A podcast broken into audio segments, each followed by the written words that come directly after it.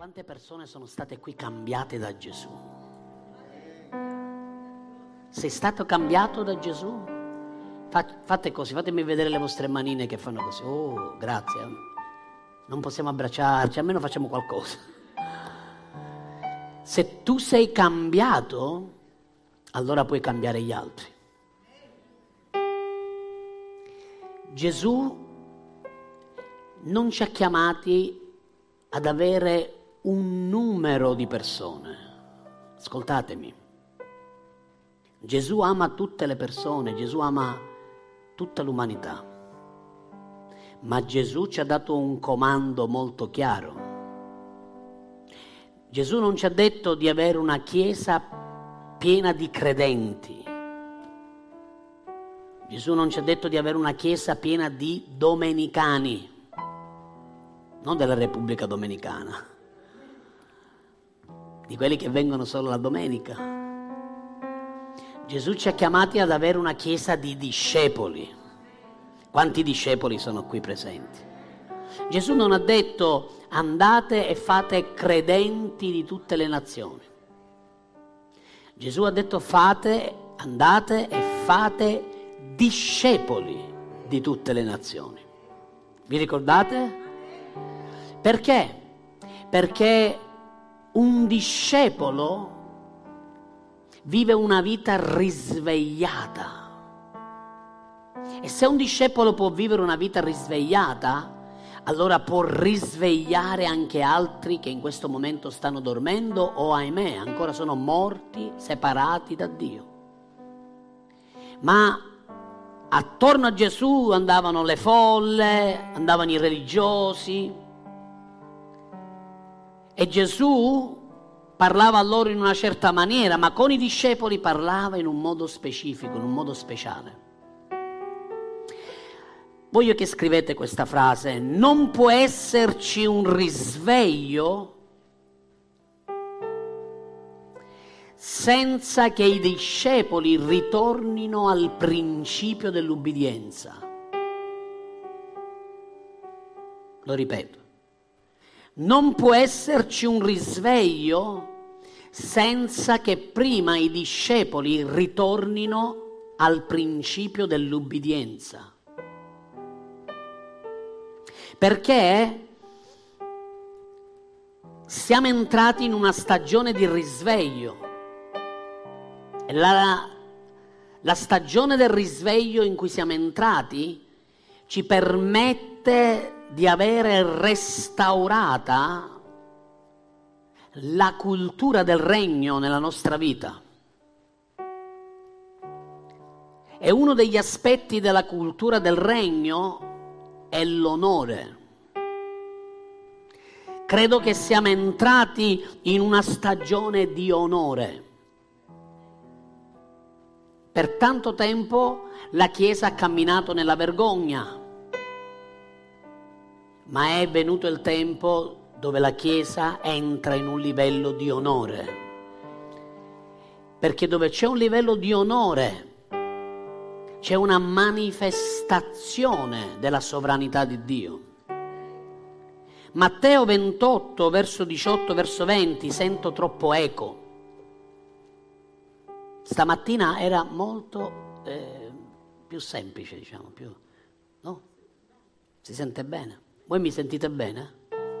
Forse sono io allora. Signore, prego per le mie orecchie.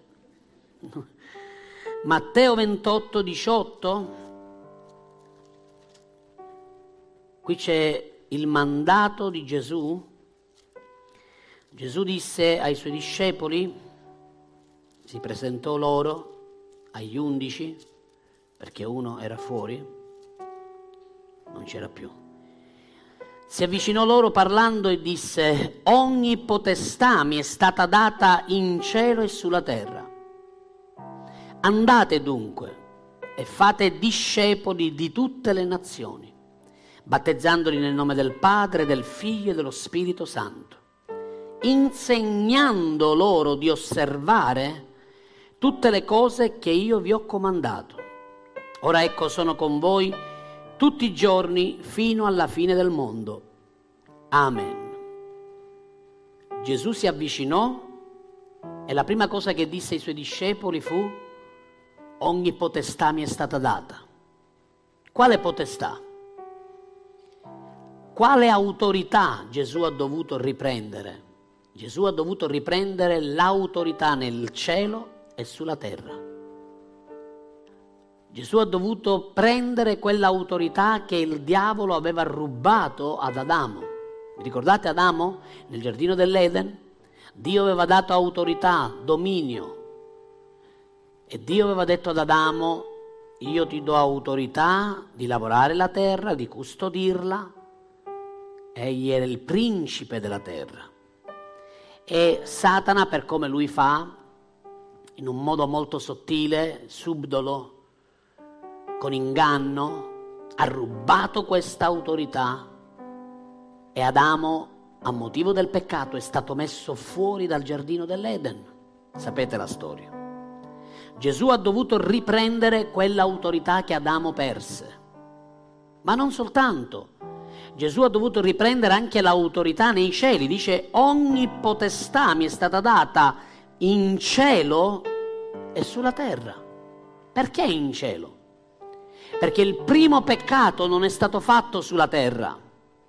Il primo peccato è stato fatto nei cieli. Lucifero ha peccato e Gesù ha dovuto purificare i cieli. Vi ricordate domenica scorsa quando vi dissi che lui è il sommo sacerdote? Che lui non soltanto è stato l'agnello di Dio, ma lui è anche stato il sommo sacerdote, colui che ha presentato il sangue davanti al Padre e che ogni giorno presenta quel sangue, e quel sangue parla ogni giorno a favore nostro, per aiuto nostro, per la misericordia di Dio. Siamo nella grazia e quel sangue ci offre cose migliori. Bene, Gesù ha dovuto recuperare questa potestà, ma lui dà una chiara direttiva alla Chiesa, ai discepoli. Dice: fate discepoli. Non disse fate membri di Chiesa, non disse andate e fate credenti. Ha detto: andate e fate discepoli, battezzandoli nel nome del Padre, del Figlio e dello Spirito Santo. Quanti discepoli sono qui? Quanti discepoli sono qui? Quanti discepoli sono qui? I discepoli saltano dalle sedie. Quanti discepoli sono qui? Quanti discepoli sono qui? Quanti discepoli sono qui? Una Chiesa fatta di discepoli è una Chiesa che cammina e avanza nel regno spirituale. Una Chiesa fatta di discepoli è una Chiesa che è chiamata e destinata a cambiare le sorti della società. Tu hai un potere di calpestare serpenti, scorpioni e tutta la potenza del nemico. È una Chiesa di discepoli che farà la differenza in questa società. Non una Chiesa di credenti, non una Chiesa di domenicani, è una Chiesa di discepoli che faranno la differenza. Quanti discepoli sono qui? Quanti discepoli sono qui? Quanti discepoli sono qui? Alleluia! Quanti discepoli? Fate discepoli di qualche nazione. Fate qualche discepolo. Fate qualche discepolo dell'Italia, forse qualche spagnolo, ma non sudamericani, non olandesi, non americani. Ha detto così Gesù? C'è qualcosa che può impedire alla Chiesa di fare discepoli? Ci sono nazioni troppo dure dove i discepoli non possono avvenire, non possono esistere? Gesù ha detto: fate discepoli di tutte le etnie, di tutte le nazioni. E dice così, guardate così: la scuola, sottosopra l'università, sottosopra dove tu lavori, sottosopra la tua famiglia, il tuo parentato. Quanti discepoli sono qui? Alleluia! Siamo in una stagione di risveglio, ma il risveglio è fatto di discepoli, viene alimentato dai discepoli, da persone che hanno deciso di servire e seguire Gesù. Siete qui? Quanti discepoli sono qui? Oh, alleluia, alleluia, alleluia, alleluia. Giovanni 12:20. Entriamo nel soggetto, questa è solo un'introduzione. Giovanni 12:20. Questa mattina avrete una parola che vi sconvolgerà. Questa mattina avete una parola, preparatevi, che vi farà saltare dalle sedie. Oh, alleluia! Quanti hanno deciso di essere discepoli di Gesù? Alleluia, alleluia, alleluia. Giovanni 12:20. Ora tra quelli che erano saliti ad adorare durante la festa erano alcuni greci. Costoro dunque, accostatosi a Filippo, che era di Betsaida di Galilea, lo pregarono dicendo: Signore, vorremmo vedere Gesù. Filippo andò a dirlo ad Andrea, e a loro volta Andrea e Filippo lo dissero a Gesù. Ma Gesù rispose loro dicendo: l'ora è venuta in cui il Figlio dell'uomo deve essere glorificato. In verità vi dico che se il granel di frumento caduto in terra non muore, rimane solo, ma se muore produce molto frutto. Chi ama la sua vita la perderà, e chi odia la sua vita in questo mondo la conserverà per la vita eterna. Se uno mi serve, mi segua, e là dove sono io, là sarà anche il mio servo. Se uno mi serve, il Padre mio lo onorerà. Ora l'anima mia è turbata, e che dirò? Padre, salvami da quest'ora? Ma per questo io sono giunto a quest'ora. Padre, glorifica il tuo nome. Allora venne la voce dal cielo: l'ho glorificato e lo glorificherò ancora. Alleluia. I discepoli sono coloro che fanno la differenza. E in questo episodio così straordinario, quello che dobbiamo afferrare questa mattina è che la società di questo mondo ha bisogno di incontrare Gesù. La società di questo mondo ha bisogno di conoscere Gesù. E proprio in questo fatto avvenuto, riportato dal Vangelo di Giovanni, voi sapete che il Vangelo di Giovanni è destinato a tutta l'umanità, mentre gli altri Vangeli sono destinati ad alcune categorie di persone. Il Vangelo di Giovanni è universale perché parla al mondo. Matteo, per esempio, parla agli ebrei in modo più specifico, però lasciamo queste esegesi. Andiamo a vedere il verso 23. Il verso 23, cosa succede? Arrivano dei greci a Gesù, in una festa, in un periodo di feste. Gesù era salito a Gerusalemme, e mentre c'era questa festa, Gesù era con i suoi, e arrivano da Gesù delle persone che vengono proprio dalla Grecia, dalla parte, non da Israele, ma vengono da fuori Israele, e vengono perché avevano sentito parlare di questo Gesù di Nazareth. E voi sapete meglio di me, i greci sono molto razionali, filosofici. Erano andati a Gesù e volevano, guardate cosa dice la scrittura, perché vorremmo vedere Gesù. Questa è un po' la società di oggi. Oggi ci sono tante persone come i greci che desiderano vedere Gesù. Questi greci erano arrivati a lui perché avevano sentito parlare di questo rabbi di Nazareth, così abile a insegnare una dottrina diversa dalle solite. Addirittura i farisei, gli scribi, quando lo sentivano parlare dicevano: ma chi è costui che parla in questa maniera? La folla si stupiva, rimaneva stupita quando Gesù insegnava. E così questi greci, questi uomini, sicuramente dei dottori di filosofia, arrivarono a Gesù per essere stupiti del suo insegnamento, della sua dottrina. Forse anche per vedere qualche miracolo, perché avevano sentito parlare che questo Gesù di Nazareth era bravo a compiere miracoli. Quindi volevano rimanere stupiti da un segno miracoloso che Gesù avrebbe dovuto fare. E mentre Filippo e Andrea vanno da Gesù e dicono: sai Signore, ci sono questi qui che sono venuti, Gesù nemmeno li calcola. E sembra che risponda in una maniera irrazionale, fuori da un susseguirsi di un dialogo e da una conseguenza. Lui cambia completamente discorso e dice: l'ora è venuta. È come se Gesù, avendo udito che i greci volevano vederlo, capì che era venuta l'ora, la sua ora, l'ora in cui il Figlio doveva essere glorificato.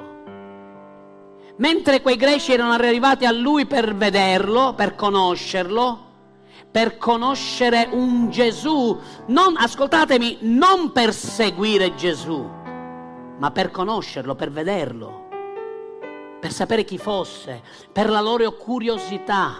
E oggi il mondo vive così: veniamo a vedere, vediamo questi qua cosa dicono, vediamo di questo Gesù, ma veramente questo qua fa miracoli, ma ancora oggi succedono queste cose. Ce ne sono tante, la società è piena di greci.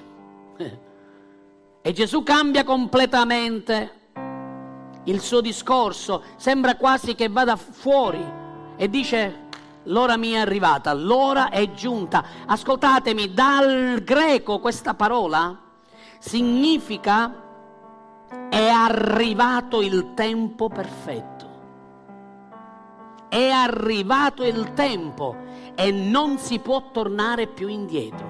È come se Gesù ha detto: è arrivato il tempo dove adesso il Figlio verrà glorificato. Voi sapete meglio di me che diverse volte Gesù doveva salire alle feste in Gerusalemme e lui per primo ha detto: la mia ora ancora non è arrivata. Vi ricordate? Quando c'è stato il giorno della festa, dove lui si alzò in piedi ed esclamò a gran voce: chiunque ha sete venga a me. I suoi fratelli, i suoi discepoli partirono prima e lui li raggiunse dopo, in un secondo momento. Ma in questa occasione era l'occasione dove Gesù era entrato in sintonia con il tempo perfetto del Padre. Era il momento in cui il Figlio dell'uomo doveva essere glorificato. È arrivata l'ora, non si può più tornare indietro. E addirittura Gesù, nella sua anima turbata, pregò ed esclamò: Padre, è arrivata l'ora, ma adesso che faccio? Ti dico di allontanarlo questo tempo? Ti dico di non farmi più morire? Ti dico forse di non voler rinunciare alla mia vita per offrirla? E poi lui dice: no, scusami Padre, è per questo che sono arrivato, è per questo che sono arrivato fin qui, è per questo che è scritto nel rotolo del libro, perché io vengo, Dio, per fare la tua volontà.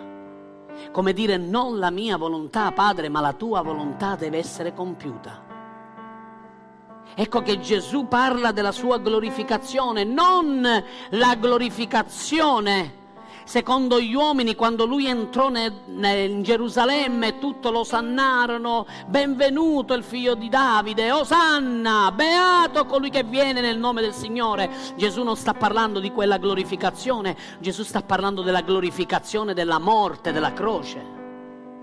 Perché proprio quando lui muore sa che il Padre viene glorificato, quando lui offre la sua vita sulla croce sa che il Padre ottiene tutta la gloria. Quanti discepoli sono qui? Quanti discepoli sono qui? Quanti discepoli sono qui?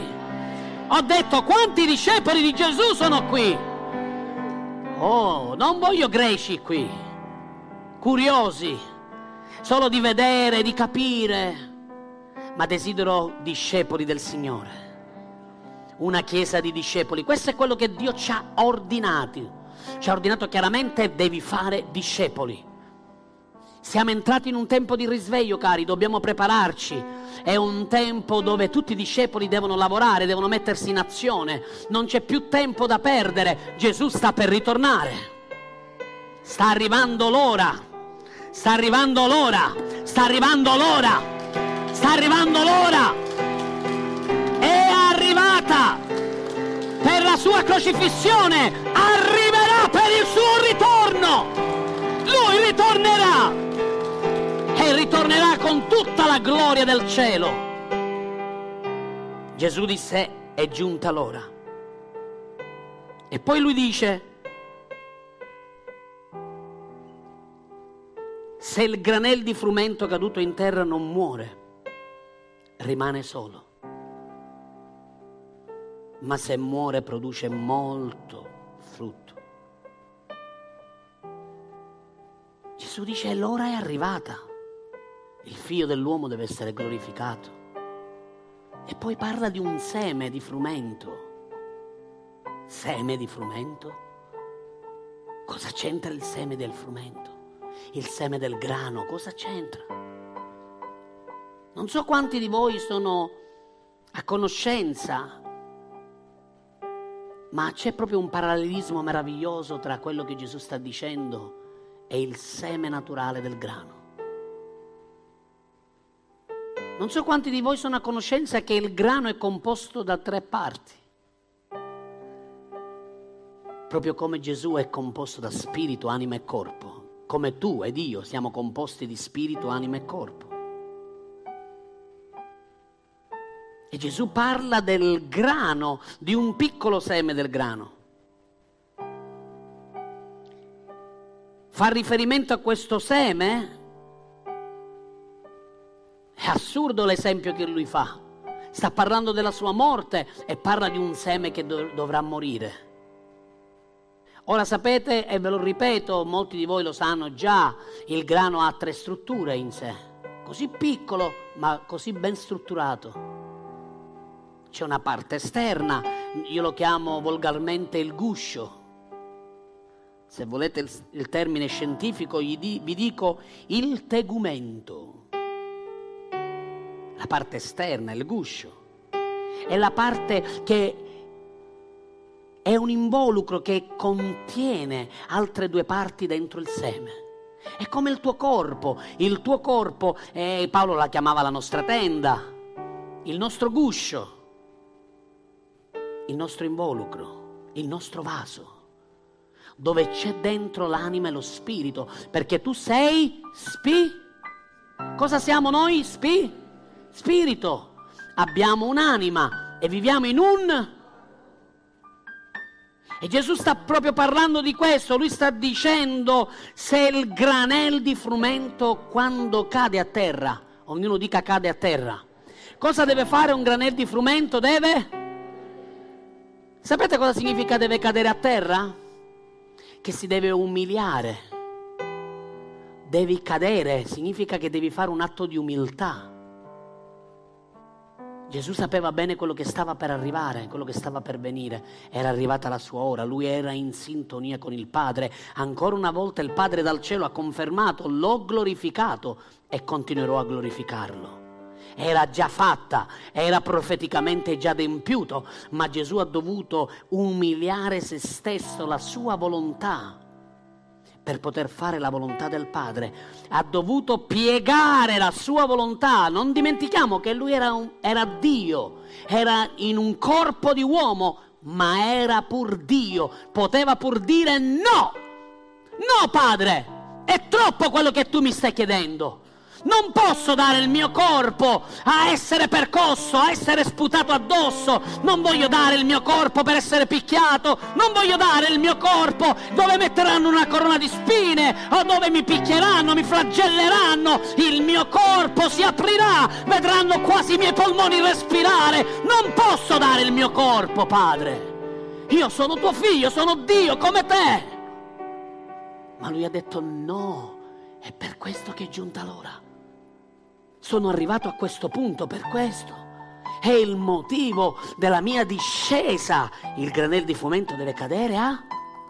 Deve cadere a terra. Cari discepoli del Signore, quanti di voi volete servire Dio? Se volete servire Dio, se volete servire il vostro Signore Gesù e il mio Signore Gesù, sappiate che dovrete cadere a terra. Il granel di frumento non potrà morire se prima non toccherà la terra, e forse ti calpesteranno, forse ti cammineranno sopra, forse non vedrai la luce per un po' perché sarai sotterrato sotto la terra, ma ti dirò di più, è questione di tempo e la vita arriverà in te. E mentre il tuo corpo si umilia, mentre la tua anima si umilia, la tua volontà risiede nell'anima, la tua personalità risiede nell'anima. Oh pastore, non puoi dire che devo sopportare tutto questo, non puoi dirmi che devo ubbidire senza capire. Non puoi permettermi di perdere la mia dignità. Gesù perse la sua, si umiliò, fu sfigurato nel suo volto. La Bibbia dice che non aveva né bellezza da attirare i nostri sguardi. Perse la sua immagine per conquistare te e me. Se il granel di frumento caduto a terra non muore, c'è anche la possibilità che quel granello cada per terra ma rimanga in superficie, e se rimani in superficie non morirai, perché la morte arriva quando sei sotto la terra. Questo significa che dovrai piegare la tua volontà, proprio come Gesù disse, proprio come Gesù fece. Piegò la sua volontà alle cose che aveva da fare sulla terra. Non può esserci vita se prima non ci sarà la morte. Se il granello di frumento caduto a terra non muore, rimarrà solo, non ci sarà vita. Perché la vita sta nello spirito. Ascoltatemi, la vita sta nello spirito. Gesù offrì il suo corpo, offrì la sua anima, ma il suo spirito è rimasto illeso. Il suo spirito era pronto per la vita, perché il suo spirito è eterno. E lui sapeva che doveva essere sotterrato per un periodo di tempo, doveva umiliare se stesso. Quanti discepoli sono qui questa mattina?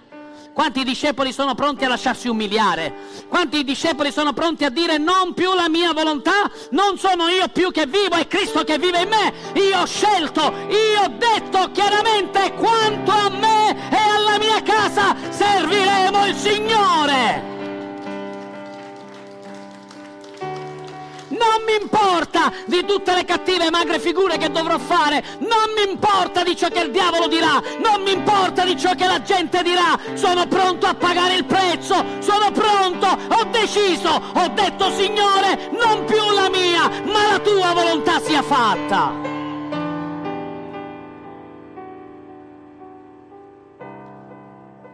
Mentre il suo corpo muore, mentre la sua anima si piega alla sua volontà. La sua volontà. Gesù aveva una volontà? Sì che aveva una volontà. Vi ricordate nel Getsemani?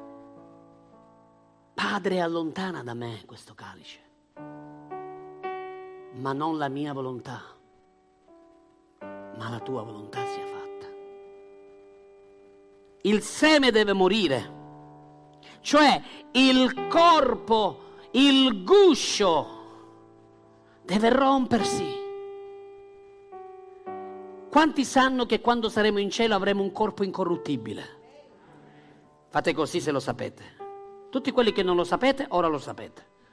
Quando saremo in cielo avremo un corpo incorruttibile come quello di Gesù. Wow! Senza panza, con tanti capelli.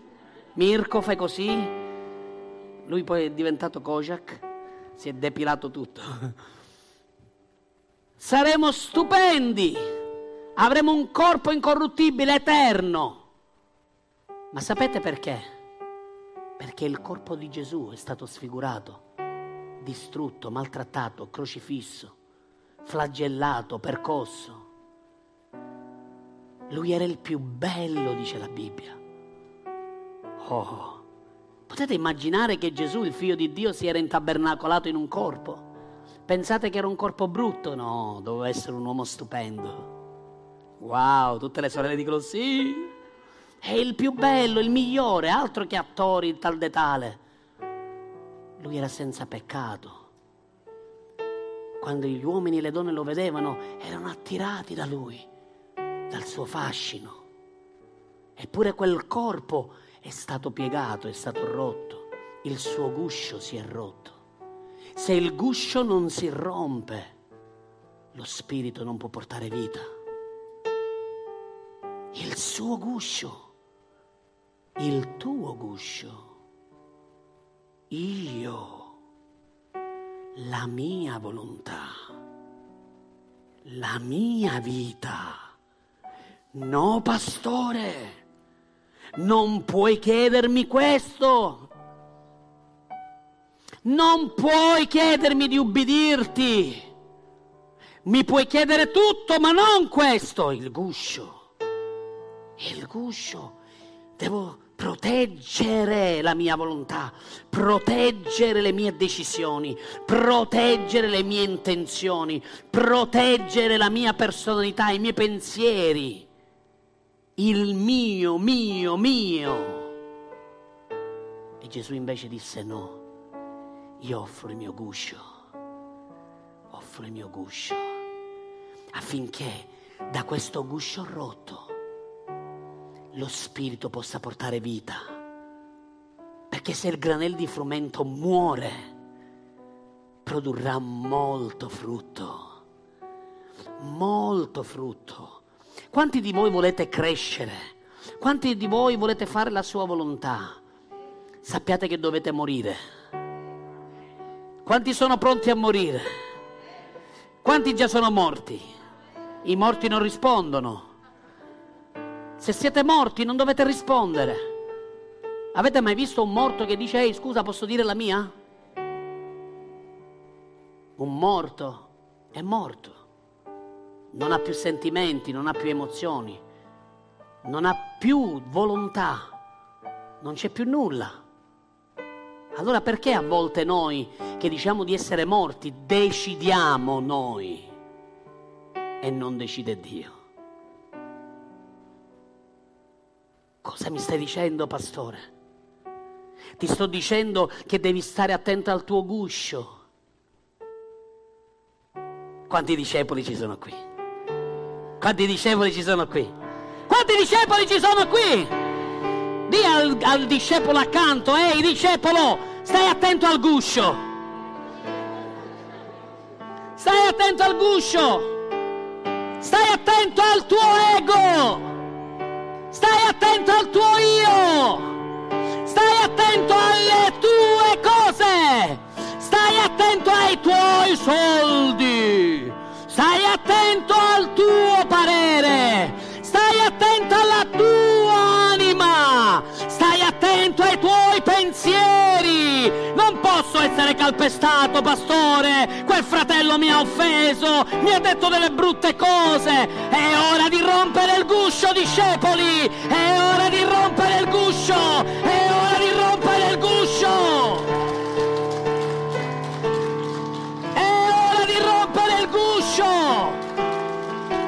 È venuto il momento, se crediamo che questo è un tempo di risveglio, come farà la vita che è in te ad uscire fuori verso gli altri, se la tieni tutta per te?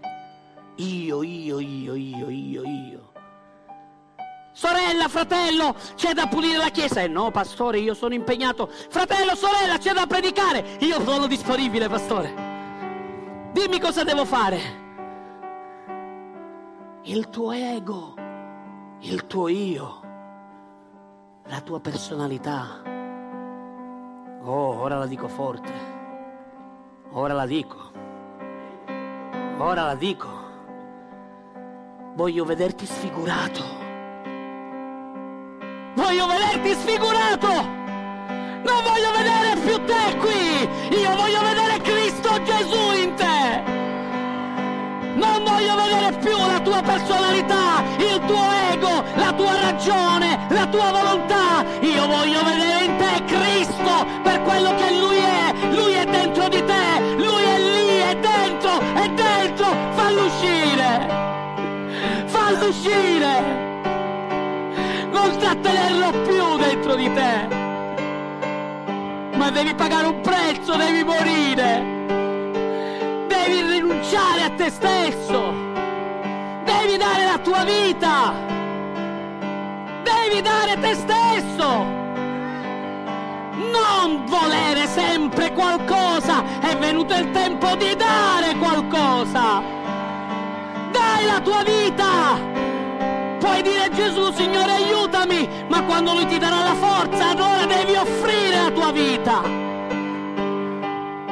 E non soltanto se sei soddisfatto, rimborsato, anche a costo di perdere, anche a costo di non ottenere nulla.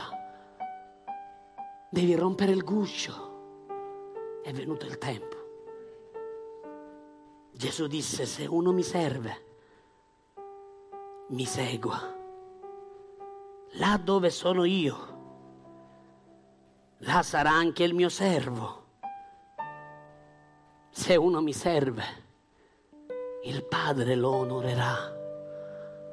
Oh, è una parola per tutti questa? No, questa è una parola per discepoli. Questa parola non è per tutti.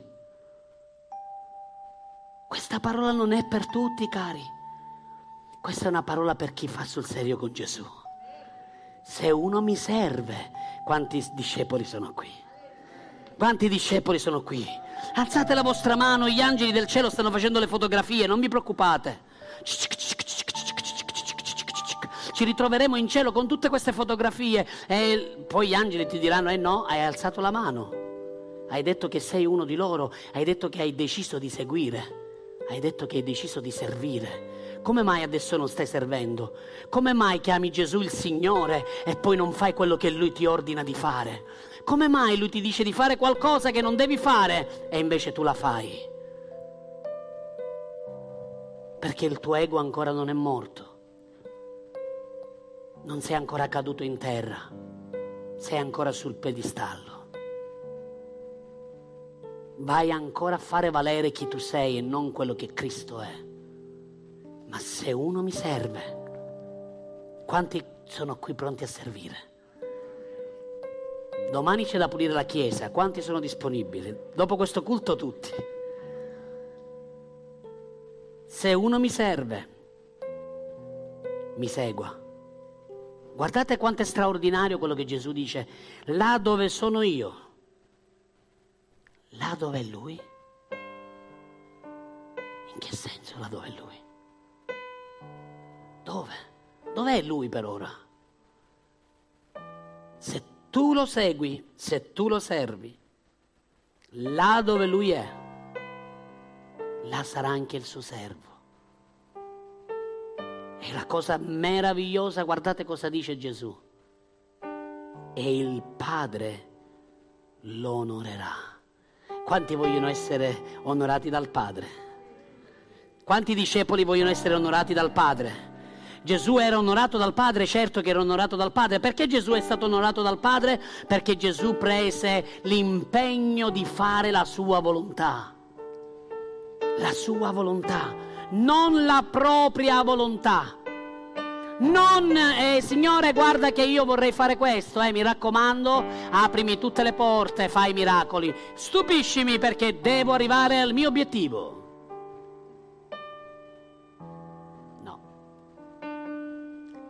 Signore, qual è la tua volontà? se uno mi segue e mi serve, saremo insieme a Lui e il Padre ci onorerà.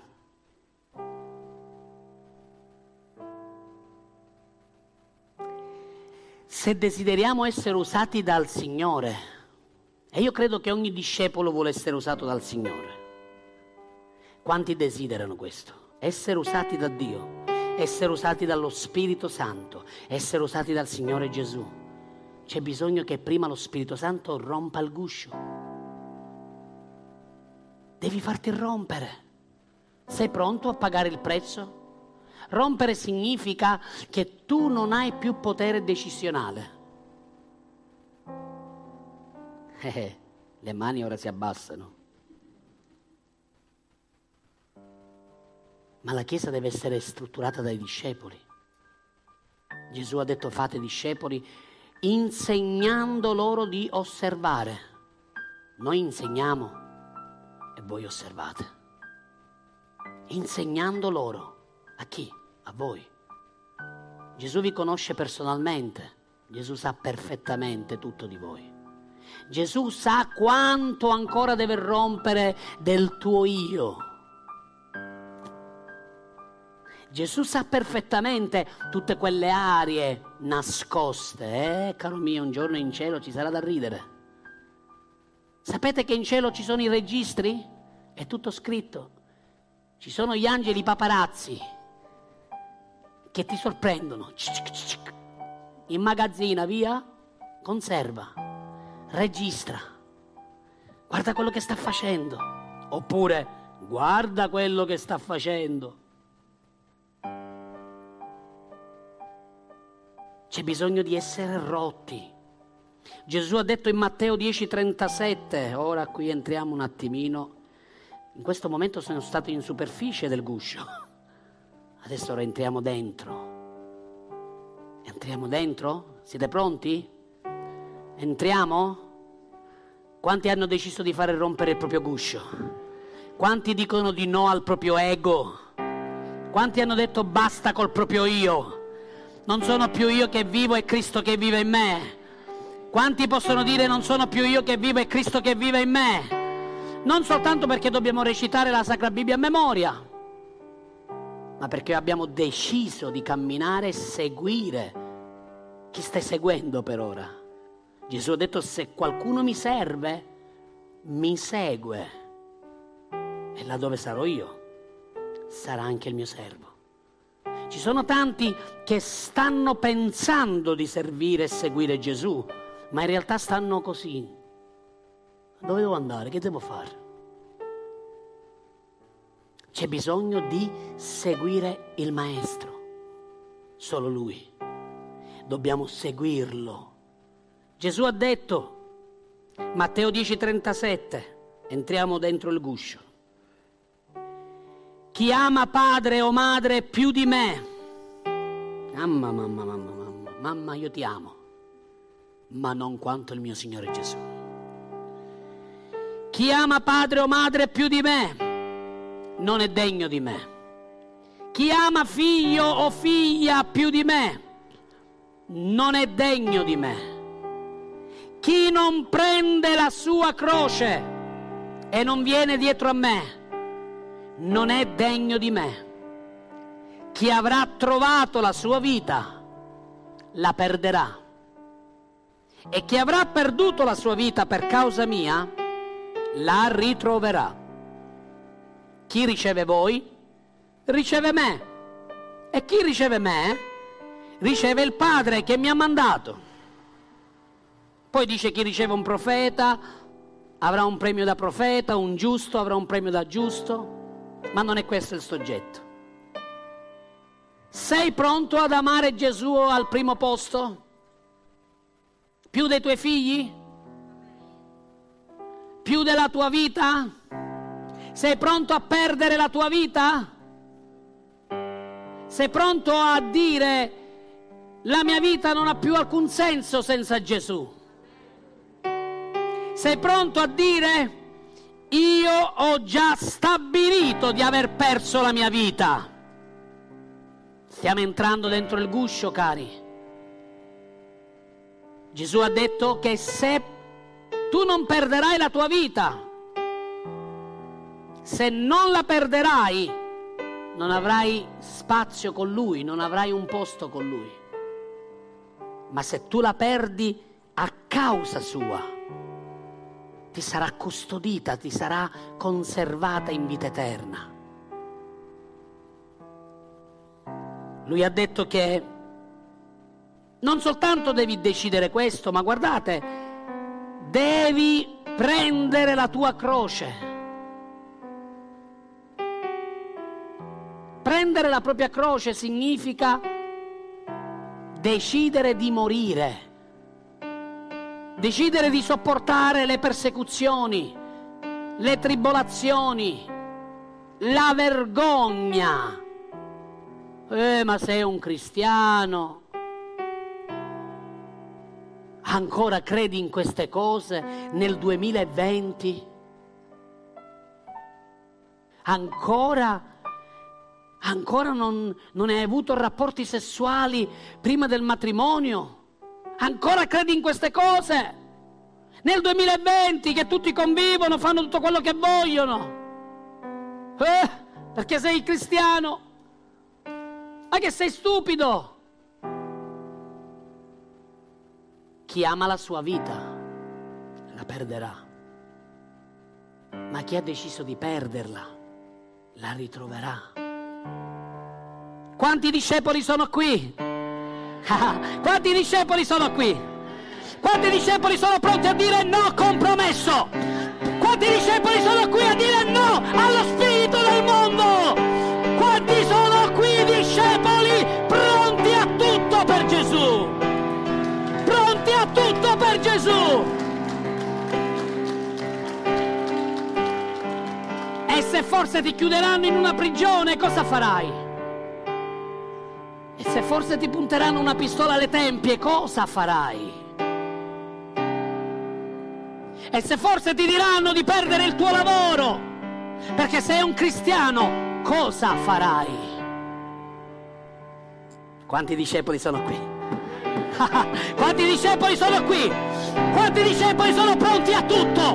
Quanti discepoli hanno detto rompi il mio guscio, Signore, io ho deciso, rinuncio alla mia vita? Oh, lo so che tanti non vogliono questo messaggio. Ai ai ai, Pastore Eros, ero venuto in chiesa per sentire sulla guarigione, sui miracoli, sulla gloria. Tanti non vogliono questo messaggio, ma il mio Re mi ha comandato di darvi questo messaggio. Non è un messaggio per tutti, lo so. È un messaggio scomodo. Non è un messaggio per i domenicani, per i credenti, per la folla di fuori. È un messaggio potente per coloro che hanno la bramosia di vedere la gloria di Dio. È un messaggio per tutti i discepoli che hanno deciso di seguire il Signore Gesù. Lui, l'unico Re, l'unico Signore, l'unico che ci ha acquistati con il suo prezioso sangue. Non siamo più noi che viviamo, è Lui che vive in noi. Oh, alleluia, alleluia. Quando si tratta di priorità, scrivetelo questo se volete, quando si tratta di priorità, la famiglia è una priorità. Fate così, fate un po' di ginnastica. Il lavoro è una priorità, il lavoro è una priorità, quanti lo sanno? Ok, ma quando si parla di priorità per i discepoli, quanti discepoli sono qui? Quanti discepoli sono qui? Se tu sei un discepolo, la tua priorità assoluta è il Signore! Non ci sono altre priorità, non possono eguagliarsi a Lui né il tuo lavoro, né la tua casa, né la tua famiglia, né perfino la tua vita. È Lui che ti ha acquistato, tu non hai più nulla da ridire, non sei più tu che vivi, Lui ti ha acquistato con il suo sangue. Non appartieni più a te stesso, non appartieni più nemmeno a Satana, appartieni a Gesù. Se Lui ti ha acquistato, devi fare ciò che Lui ti dice. insegnando loro di osservare. Noi insegniamo, voi osservate. Osservate. Gesù disse in Matteo 16:24, se uno vuol venire dietro a me, se il mio servo mi serve e mi segua, laddove sarò io sarà anche lui, e il Padre mio lo onorerà. Gesù dice, se uno vuol venire dietro a me, quindi per i discepoli. Questa parola è per i discepoli. Se uno vuol venire dietro a me, rinunci a se stesso, prenda la sua croce e mi segua.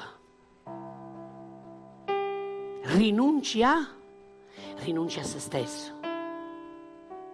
Significa sacrificare te stesso. Dì alla persona che è accanto a te, ehi discepolo, devi sacrificarti. I discepoli hanno uno spirito di sacrificio. Oggi siete arrivati tutti qui, avete trovato tutto pronto? Tutto preciso, perfetto, mascherine, igienizzante, percorsi, una a destra e una a sinistra, le sedie, tutto sanificato, tutto pulito. Sapete perché? Perché ci sono stati dei discepoli che prima di voi si sono sacrificati. Quanti sono discepoli di Gesù? Quanti sono disposti a sacrificare se stesso? Sacrificare significa che devi offrire tutto ciò che tu sei e hai per gli altri. Avete presente le mamme? Quante mamme ci sono qui? Alzate le mamme, le mani. Avete presente le mamme? Che quando i figli hanno la febbre alta o loro stessi hanno la febbre alta, non dormono la notte e hanno la febbre, ma il figlio richiede qualcosa e gli dà tutto? Perché si sacrifica? Bene, alla stessa maniera. Noi dobbiamo sacrificarci, dobbiamo rinunciare a noi stessi, al tuo io. Devi rinunciare. La vita del cristiano è fatta di rinunce. Un discepolo deve rinunciare. Gesù disse, rinunci a se stesso. Poi dice, prende la sua croce. Prenda la sua croce, non la croce di un altro. Non puoi portare la croce di Gesù. La croce di Gesù ha dovuto prenderla soltanto lui. Era la sua, era il suo proposito, era la sua chiamata, era il suo prezzo. Ma tu ed io abbiamo una croce, c'è scritto il tuo nome. Molti vogliono seguire Gesù senza la croce. Non puoi. Puoi avere anche dei buoni desideri, puoi avere anche delle buone intenzioni, puoi anche rinunciare a te stesso, ma poi devi prendere la tua croce. C'è una croce da prendere. E quando parlo della croce non sto parlando della malattia o di qualcosa del genere. No, no, no, Gesù ha pagato per questo, grazie a Dio. Ma sto parlando del prendere su di te, forse il vituperio, forse la persecuzione, forse la vergogna di essere un cristiano, forse la vergogna di essere emarginata a scuola, all'università, a casa. Mi ricordo che c'è stata una sera, mia mamma era stanca di vedermi ogni sera a casa, perché non era più abituata, perché io di solito nemmeno mi andavo a coricare a casa certe volte. Lei stava sempre in pensiero davanti alla finestra che fumava tutta la notte. E quando mi sono convertito c'è stato un cambiamento totale e io già alle 9, alle 10 di sera ero a casa. E lei sconvolta mi fa, dice, ma cosa ti hanno fatto? Dove sei andato a finire? In quale setta sei andata? Cosa ti hanno fatto? Il lavaggio del cervello? Se tu continui ad andare in questa chiesa, io ti faccio le valigie e ti lascio fuori casa. Mia madre, che ora se glielo dico forse nemmeno si ricorda. E io ho detto, ok, preparami pure le valigie, non ci fa niente. Prendere la croce significa portare il peso della vergogna, della rinuncia.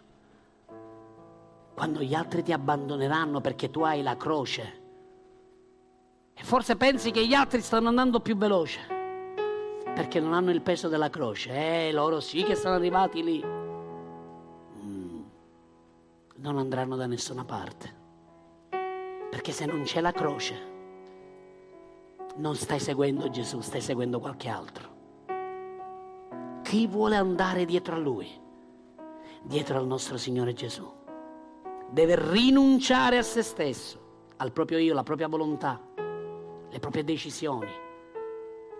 Ubbidire è un principio fondamentale del regno di Dio. Prendere la croce e poi seguirlo. Che cosa è la croce? Ascoltate, scrivetelo questo. La croce è quando la sua volontà e la tua volontà si uniscono per fare la sua volontà. Wow!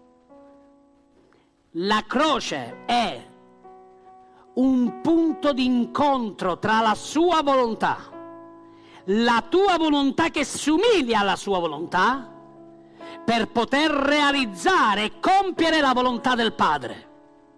Questa è la croce. Oh, ora vi do qualcosa che è tremendo. Se volete essere rivestiti di potenza, quanti discepoli vogliono essere ripieni di Spirito Santo, ripieni di potenza? Quanti vogliono camminare nel modo soprannaturale? Quanti vogliono essere strumenti di segni, prodigi, miracoli? Forza, forza, forza discepoli! Questo è quello che Dio ci ha dato da dare e da fare, e sicuramente questo avverrà, ma prima di ogni Pentecoste ci deve essere la croce. Non puoi vivere una vita di pienezza se prima non passi dalla croce. E vi dirò di più, quanti vogliono che il diavolo non tocchi la loro vita? Quanti vogliono dire al diavolo, ehi, tu non puoi toccarmi? Fate così se avete afferrato. Se vuoi che il diavolo non ti tocchi, ti do un consiglio, stai attaccato alla croce. Se tu stai alla croce, il diavolo non potrà toccarti.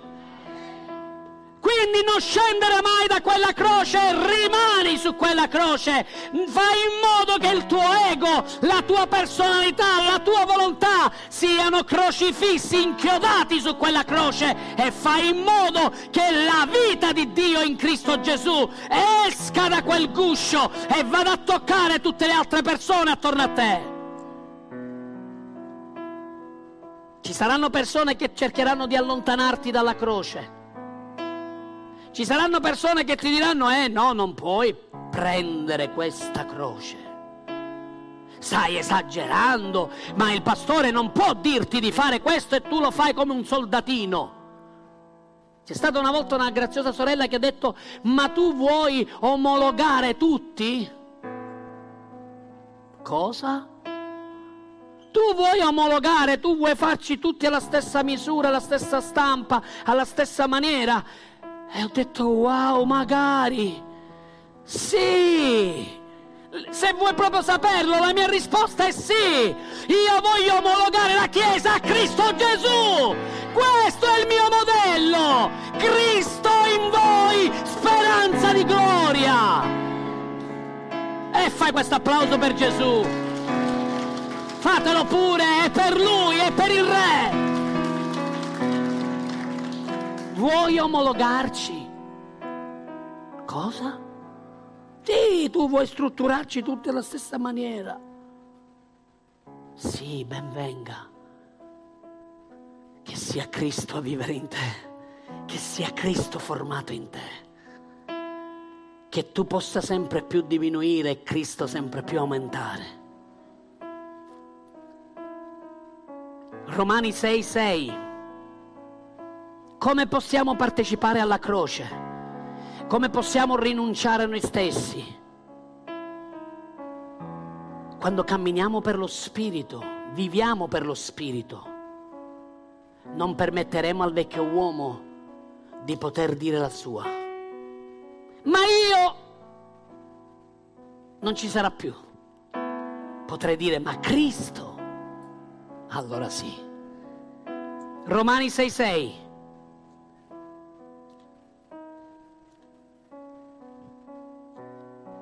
Sapendo questo, che il nostro vecchio uomo è stato crocifisso con lui, perché il corpo del peccato possa essere annullato, affinché noi non serviamo più al peccato. Infatti, colui che è morto è libero dal peccato. Oh, alleluia, questa è una meravigliosa notizia per i discepoli. Quanti discepoli sono qui? Quanti discepoli sono qui? Fate sentire le vostre urla, discepoli! Quanti discepoli sono pronti a servire il Maestro? Quanti discepoli sono pronti a seguirlo? Siamo qui per Lui. Se siamo morti, sappiamo di essere stati crocifissi con Lui. Ma perché tu 2000 anni fa eri lì? Quando Gesù è morto sulla croce, tu eri lì? Come mai, dice Paolo, che siamo stati crocifissi con Lui? Il nostro vecchio uomo, la natura adamica, la tua volontà adamica non ha più la forza di parlare se tu cammini per lo Spirito, se tu decidi di camminare e fare non secondo te. Pastore, ma secondo me questa cosa bisogna farla così, perché è meglio, credimi, è meglio. E io dico, ok, forse dalla tua prospettiva sarà meglio, ma cosa dice il mio Signore Gesù? Cosa dice lo Spirito di Dio? C'è sempre la natura adamica che vuole uscire fuori. Perché? Perché la facciamo scendere dalla croce. Ma se la manteniamo alla croce e la manteniamo lì, un morto non parla, non può dare il suo parere, dire, oh, secondo me è così. No, è morto. Siete qui? Quanti discepoli sono qui? Meno di meno, tutti di meno. No, quanti discepoli sono qui? Sta dicendo la stessa cosa che ha detto in Romani 12, verso 1. Presentate ogni giorno per le compassioni di Dio. Romani 12, verso 1. Presentate il vostro corpo. Il guscio, vi ricordate il guscio? Il guscio è il contenitore. Dì alla persona accanto a te, ehi, hai un bel guscio. Hai un bel contenitore. O come Paolo dice, hai una meravigliosa tenda dove abiti. O ancora di più, sei un bel vaso. Lui parla da ebreo, ai romani, a noi italiani. Quando noi leggiamo queste frasi, diciamo, dobbiamo presentare noi stessi come sacrificio gradito a Dio. Ma che significa? Paolo sta parlando di un vaso. Lui sta parlando del guscio di cui Gesù parlò. Il tuo corpo, anche se è un po' cicciottello come il mio, forse senza capelli, è il contenitore della tua natura divina. Tu sei spirito, hai un'anima e vivi in un corpo. Ma se non prendi il tuo corpo e lo porti sull'altare, perché lui vorrebbe andarci.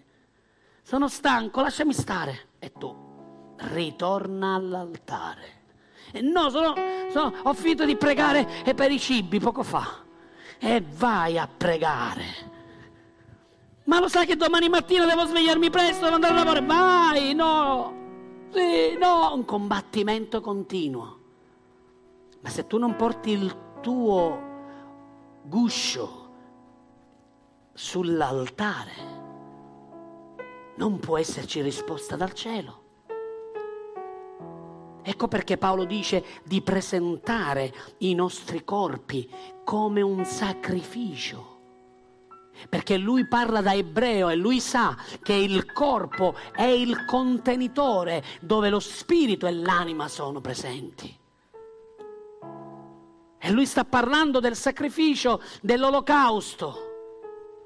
Sapete di cosa sto parlando? Ci sono alcuni sulla croce che dicono: Signore, io sono morto, ho dato la mia vita per te. E poi ancora respirano, pensano, muovono la gamba, si grattano, dice: aspetta, fino a quando stare qua? Fino a quanto devo stare così? O alcuni che sono sull'altare, fate finta che questo è l'altare e c'è una parte della gamba che esce fuori col piedino che si muove. E il Signore rispondi e Dio ti dice: no, devi stare tutto dentro. E lo Spirito Santo lo porta dentro e tu lo riporti nuovo fuori. No, no, no, perché secondo me, Signore, è Dio di nuovo dentro l'altare. Sapete cosa succedeva quando un animale veniva messo per olocausto sull'altare? Se non entrava tutto, veniva tagliato, mozzato. La parte che usciva di fuori per essere messa dentro, perché se deve fumare sull'altare, bruciare per essere gradito da Dio, deve stare dentro l'altare, non può stare fuori. E molti di noi sono ancora così, discepoli preziosi. Vogliamo servire Dio, vogliamo servire Gesù, ma c'è qualche aspetto di me, qualche parte di me che non è proprio tutto consacrato, non è proprio tutto per Gesù. E lui lo sa, lui mi ama. Non importa se io ho un modo di vedere le cose diverse e se io voglio fare a modo mio. D'altronde la vita è la mia. No. La tua vita non esiste più. Perché è stata comprata da Gesù. Adesso hai un padrone. Non sei più tu proprietario di te stesso, veramente nemmeno prima lo eri. Perché prima eri del diavolo, di Satana. Adesso sei di Cristo. Pensavi di avere la tua vita in mano, ma non hai mai avuto la tua vita in mano. La vita è un dono che Dio ti ha fatto e tu ne sei l'amministratore, ma non il proprietario. Un giorno tutte le anime ritorneranno a Dio. Un giorno tutti incontreranno Dio faccia a faccia. Dai più piccoli ai più grandi, dai più potenti ai meno, tutti si piegheranno davanti al Signore.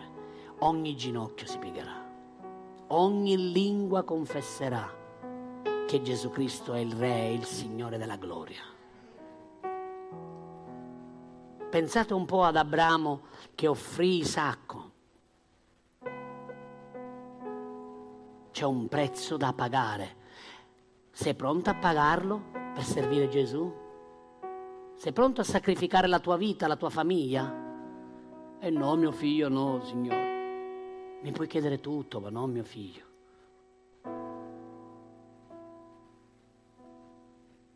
Abramo non aveva figli e Dio gli diede questa grazia. E all'età circa di 16 anni, 17 anni, gli chiede il suo figlio. Perché Abramo offrì Isacco? E perché Dio ha dovuto chiedergli il suo figlio unico secondo la nascita di Sara? suo primogenito messo lì. E tu potrai dire, ma io, Signore, no, non mi chiedere mio figlio. Non mi chiedere mio figlio. Tutte quelle volte che tu metti i tuoi figli prima di Dio. Ogni qualvolta tu metti i tuoi figli, tua madre, tuo padre, tua moglie, tuo marito prima di Dio, tu stai peccando di idolatria. Sapete perché Abramo offrì Isacco? Perché l'unico che deve occupare il tuo cuore è Dio. Non c'è spazio per due re in un trono. Mamma mia, che sei pesante questa mattina, pastore. Se sapevo non venivo. Lo so, l'ho detto all'inizio. L'ho detto, quanti discepoli sono qui? Lo ripeto, quanti discepoli sono qui? Siete discepoli? Allora questa parola è per voi. Altrimenti avrei cambiato programma. Prendevo qualcosa per i credenti, che ho già pronto.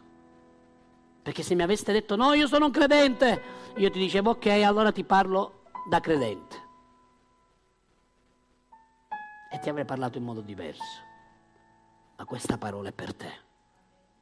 Sapete perché questa parola è per voi? Perché questa parola ti farà entrare in un nuovo livello di gloria.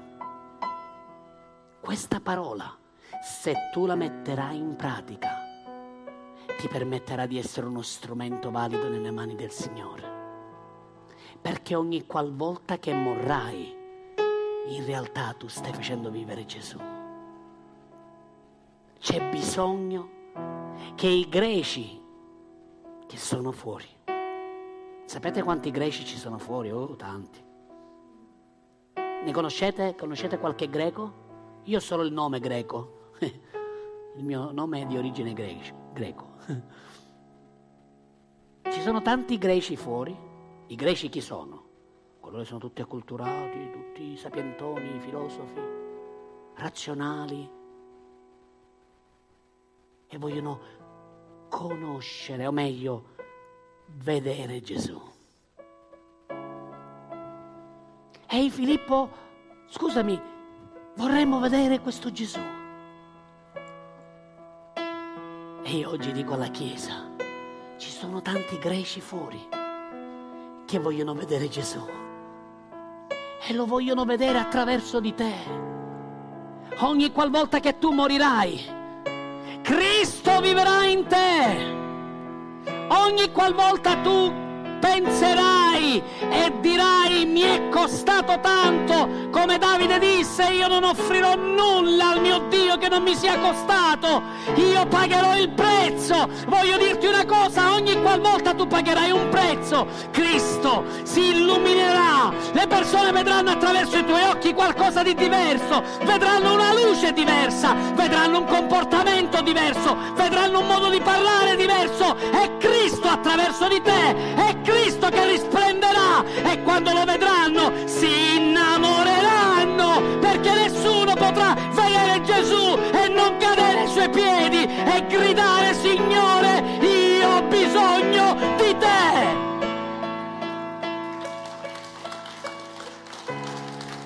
Ogni qualvolta che morirai, gli altri che sono fuori, i greci di cui parlavamo, vedranno Cristo in te.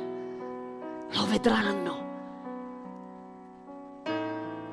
Da questo vi riconosceranno.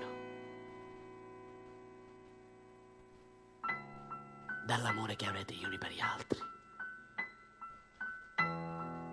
Non c'è amore più grande se non quella di dare la propria vita per i propri amici. Se il granel di frumento caduto a terra non muore, rimane solo, senza amici. Quanti vogliono essere chiamati amici di Gesù, amico di Gesù? Sei pronto a dare la tua vita per il tuo amico? Gesù ha dato la sua vita per te, che sei il suo amico. Da questo vi riconosceranno, dall'amore. E credetemi, l'amore di Dio uscirà da te soltanto nel momento in cui tu ti sacrificherai. Qual è stata la più grande manifestazione dell'amore del nostro Signore Gesù? L'insegnamento? Qual è stata la più grande manifestazione di Gesù? I miracoli? La risurrezione di Lazzaro? Che bella manifestazione del suo amore, sì, ma la più alta espressione dell'amore di Dio è il Calvario, è la croce. Gesù non ti ha soltanto detto che ti ama, Gesù ti ha dimostrato che ti ama. Ogni qualvolta tu ti sacrifichi, allora vincerai. Volete camminare nella vittoria? Quanti vogliono camminare nel trionfo, nella vittoria? Allora vi do un consiglio, morite. Cosa, pastore? Mi dici di morire? Ma che brutta cosa che mi stai insegnando oggi. No, è la cosa più bella che io ti abbia mai potuto dire. È venuto il tempo di morire a se stessi. Se vivrai la tua vita, allora morirai, perderai la tua vita e vivrai nella sconfitta. Ma se decidi di morire al tuo io, al tuo ego, se inizi a fare sul serio con Gesù, allora camminerai nella vittoria, e credimi, sarà una vittoria dopo l'altra, e non ci sarà afflizione, né persecuzione, né morte, né vita, né angeli, né demoni, nulla che potrà separarti mai dall'amore di Cristo. Perché? Perché, come disse Paolo, ogni giorno siamo messi a morte per te come pecore. Ecco perché siamo più che vincitori in Cristo Gesù. I vincitori non sono quelli che dicono: ah, io sono più che vincitore in Cristo Gesù. No, i vincitori in Cristo sono coloro che hanno deciso di morire, che dicono: io non farò mai la mia volontà, ho deciso, voglio fare la sua volontà. Alziamoci in piedi davanti alla sua presenza. Alleluia!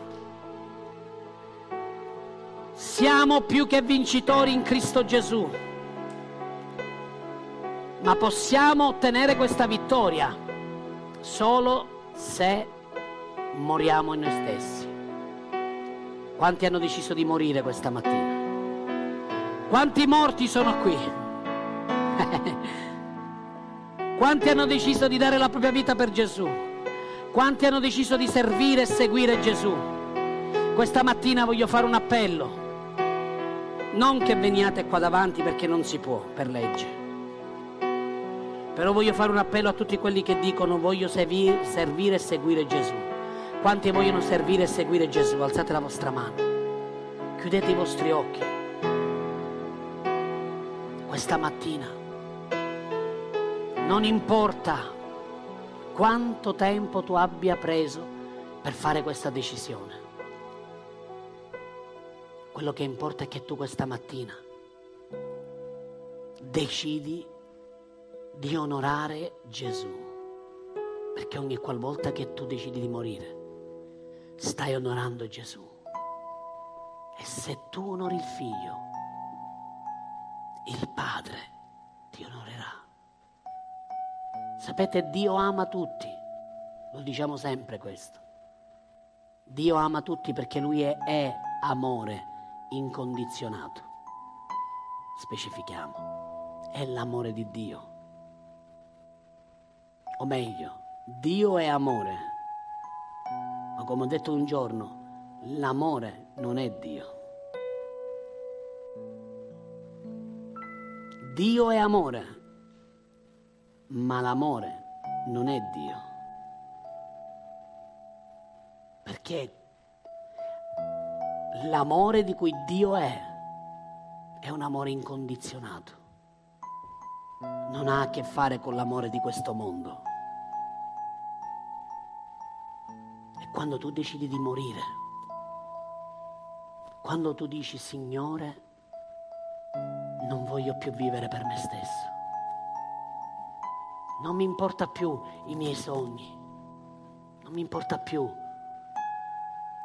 non voglio più realizzare le mie cose, voglio realizzare le tue cose. Non i miei desideri, ma i tuoi desideri in me. Non i miei pensieri, ma i tuoi pensieri in me. Come Gesù, che in quel giorno disse: cosa dirò ora? Padre, perché mi hai fatto arrivare a quest'ora? E poi nella sua angoscia rientrò in se stesso e disse: ma per questo sono venuto, per questo sono arrivato fino al punto di ora, perché adesso è il momento cruciale della mia decisione, offrire me stesso come il granello di frumento. Non voglio rimanere da solo, decido di morire. Sapete perché alcune persone attraggono gli altri e alcuni no? Perché alcuni sono morti e Cristo, risplendendo, attira quelle persone. Invece tante persone, quando sono piene di se stesse, creano una repulsione negli altri. Quando tu vedi quella persona piena di se stesso, dici: mamma mia, mi dà fastidio. Se il granello di frumento non cade per terra, Gesù è come se fosse caduto dal cielo.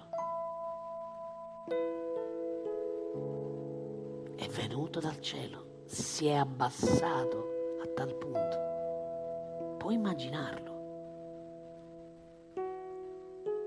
Lui è venuto dal cielo, dalla gloria, per intabernacolarsi in un corpo, prendere le sembianze di un uomo e poi venire a morire sulla croce.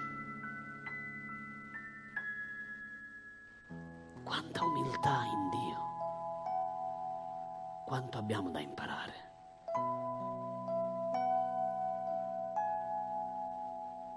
Ogni qualvolta che noi ci umiliamo, stiamo rappresentando Gesù sulla terra. Sorella cara, fratello caro, se qualcuno ti ha fatto del male, se qualcuno ti ha calpestato, se qualcuno ti ha offeso, io ti chiedo perdono per loro. Sono qui per chiederti perdono da parte loro. Però non fare come loro. Decidi di morire. Perché se loro ti hanno ferito, se loro ti hanno fatto del male, è stato proprio perché in quell'occasione non erano morti a se stessi, stavano ancora facendo vivere il vecchio uomo. E io sono qui questa mattina per dirti: perdonami, come se fossero loro. Perdonami, perdonami se ti ho scandalizzato, perdonami se ti ho ferito, perdonami.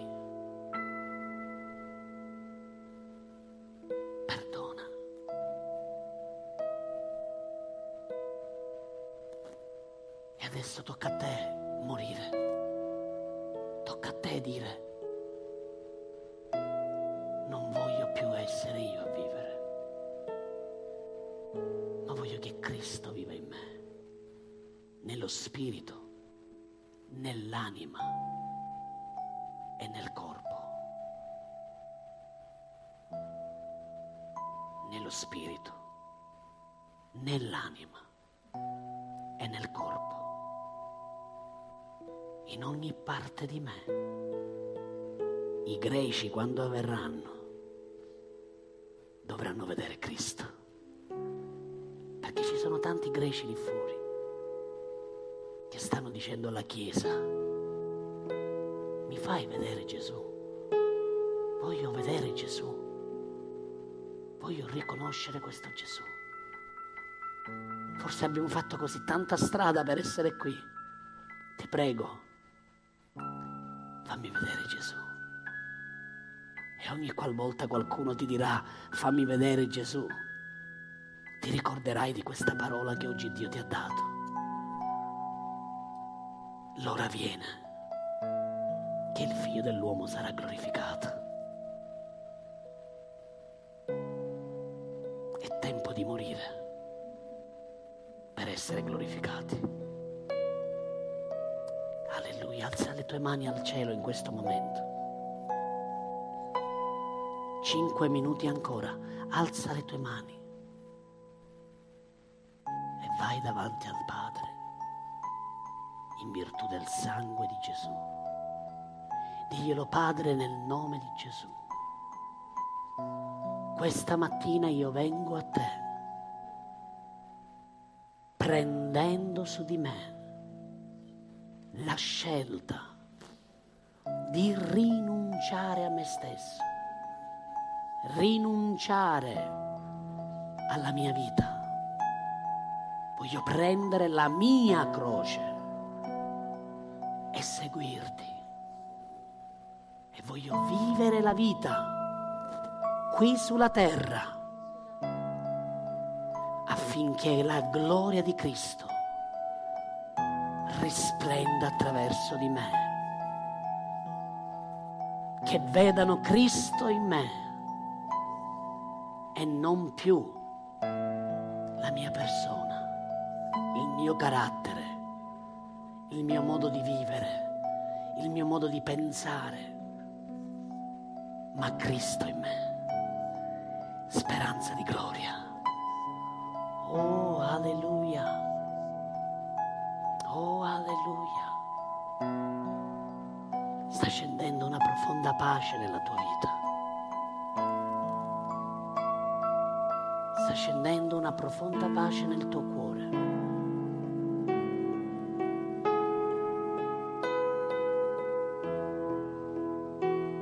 Ci sono lacrime di benedizione. È un tempo di consacrazione. È una stagione di onore. Onora il tuo Signore, onora il tuo Signore con tutta la tua vita, con tutta la tua anima, con tutto te stesso. Onora, onora il Signore, e dove sarà Lui, sarà anche il suo servo.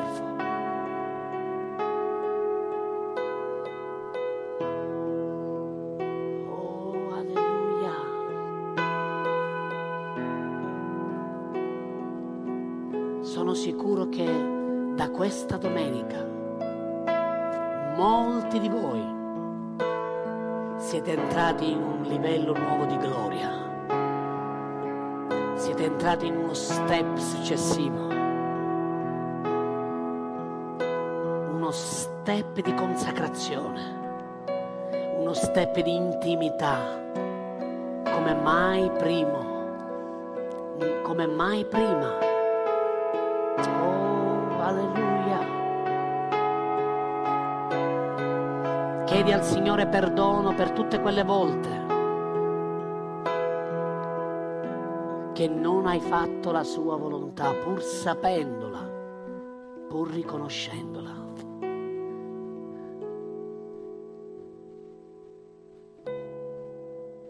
È venuto il tempo che il guscio si rompe,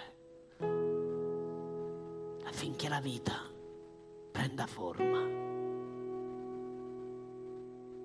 Ogni qualvolta il tuo guscio si romperà, attirerai altri a Gesù. ogni qualvolta il tuo guscio si romperà. E io ho bisogno dello Spirito Santo per questo. Ogni qualvolta il tuo guscio si romperà, sarai pronto a fare la sua volontà.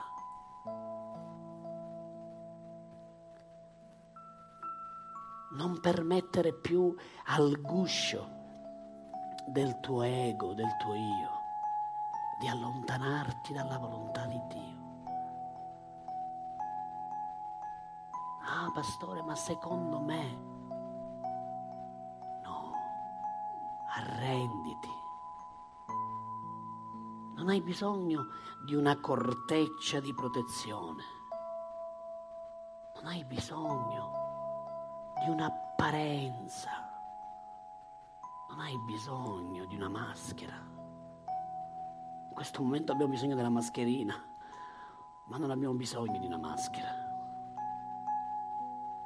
Abbiamo bisogno che il Signore rompa quel guscio,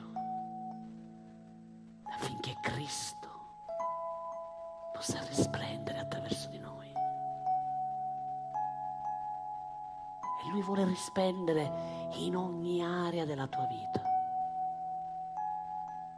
perché sicuramente ci sono delle aree dove Lui già sta risplendendo, ma ci sono delle aree dove Lui deve risplendere.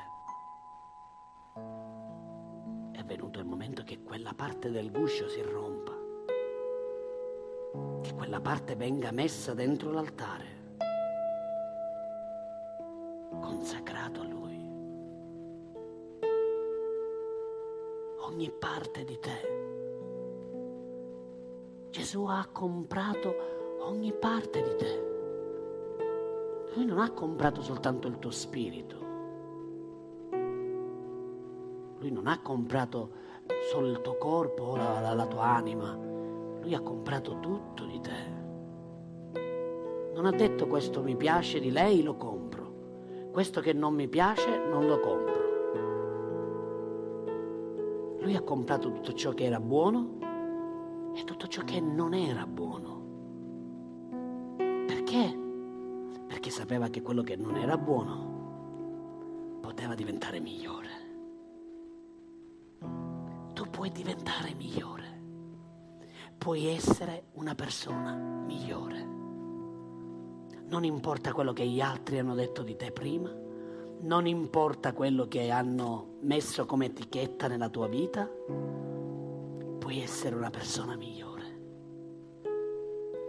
Arrenditi a Gesù, consacrati a Lui e vedrai che quando vedranno te, oh mi piace quando la Bibbia dice che Giovanni e Pietro erano lì che parlavano. E mentre li sentivano parlare, riconobbero che erano stati con Gesù. Perché anche se erano uomini che non avevano cultura e non avevano studiato, parlavano come Gesù. C'era Cristo in loro. Cristo stava rivelando, stava manifestando.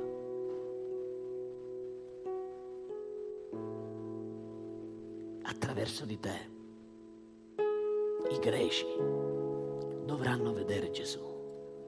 Alza le tue mani, perché adesso c'è bisogno della vita di Dio. Ora che il guscio è rotto, ora che hai detto non più la mia volontà ma la tua, ora che hai detto non mi importa il prezzo che dovrò pagare. Quante volte abbiamo detto Signore io ti servirò costi quel che costi? Quante volte abbiamo detto io ti seguirò? Quante volte, mi ricordo il giorno del battesimo e siamo entrati tutti emozionati nelle acque e abbiamo detto io sono un discepolo di Gesù. Evviva! Alcuni di noi quando sono stati presi dall'acqua e sono stati tirati fuori dall'acqua hanno esultato alleluia! Ma quello è il momento bello di festa. E questo è il momento attuale della tua decisione. Ora è venuto il momento che tu dimostri di essere un discepolo con la tua vita. con il tuo comportamento, con il tuo carattere. Pastore, ma io ho questo carattere, non ci posso fare nulla, e io te lo devo dire, io sono così, punto e basta. No, perché non sei più tu che vivi. Io non voglio più vedere il tuo carattere, io non voglio più vedere il tuo comportamento, io non voglio più vedere te, io voglio vedere Gesù in te, voglio vedere Cristo in te, voglio vedere Cristo formato, voglio vedere Cristo che risplende. Non voglio più vedere te, non voglio più sentire te, voglio sentire Cristo, voglio vedere Cristo attraverso di te. È venuto il momento che il guscio si apra e che la vita risorga, la vita che lo Spirito Santo ti sta donando, è per vivere per la sua gloria, per la sua volontà. Avete afferrato che è un'opportunità che Dio vi sta dando? Avete compreso che è un'opportunità unica che Dio vi ha mostrato davanti? Fare arrivare Gesù dove voi siete, dove voi arrivate, al lavoro, a casa, in famiglia, tra i parenti, tra gli amici, ovunque tu sia. Quante volte hanno visto te e quante volte hanno visto Cristo? I greci vogliono vedere Gesù. Ci fai vedere Gesù, ci portate da Gesù. È venuto il momento che attraverso di te vedano Gesù. È venuto il momento. Alza le tue mani e dillo: Spirito Santo, Spirito di Cristo, scendi sulla mia vita con potenza, con forza, e fai in modo che attraverso la mia vita, attraverso il mio carattere, attraverso il mio comportamento, attraverso la mia vita, gli altri vedano in me Cristo risorto, nel nome di Gesù. Amen, amen e amen.